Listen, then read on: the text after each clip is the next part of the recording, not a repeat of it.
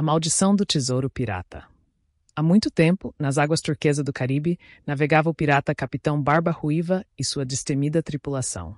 A bordo do navio Caranguejo Valente, eles eram conhecidos por percorrer os mares em busca dos tesouros mais raros.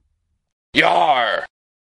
Deslizando pelas ondas, eles seguiram rumores de um baú encantado, repleto de ouro e joias que brilhavam como estrelas.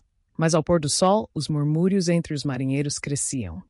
Dizia-se que o tesouro estava amaldiçoado por um feiticeiro que o protegeu com uma magia poderosa.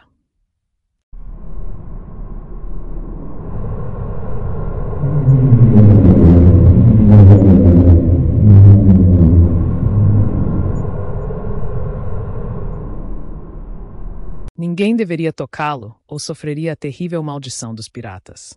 Aqueles que desobedecessem se transformariam em estátuas de sal, para sempre presos com suas riquezas à beira-mar. Uma noite, enquanto a lua cheia reluzia, eles encontraram o baú em uma ilha solitária.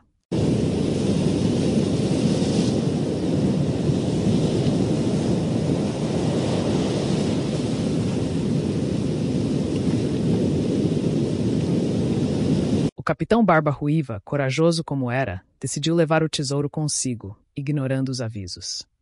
Mas o marinheiro mais novo, Tiago, não podia aceitar a possibilidade de ser amaldiçoado. Ele lembrou ao capitão e à tripulação das histórias de seu avô sobre a importância de respeitar as lendas do mar. Por mais que o ouro seduzisse a todos, Tiago convenceu o capitão a não levar o tesouro maldito.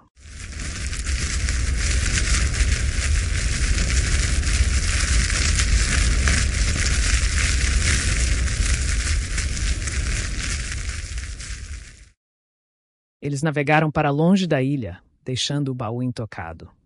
Desde aquele dia, o caranguejo valente foi sempre visto com sorte em suas viagens, e Tiago se tornou o exemplo de que ter coragem também é saber quando recuar. Ele foi lembrado entre os piratas como o marinheiro que não só salvou sua tripulação da maldição, mas também ganhou o respeito do mar e suas misteriosas forças. E quanto ao baú?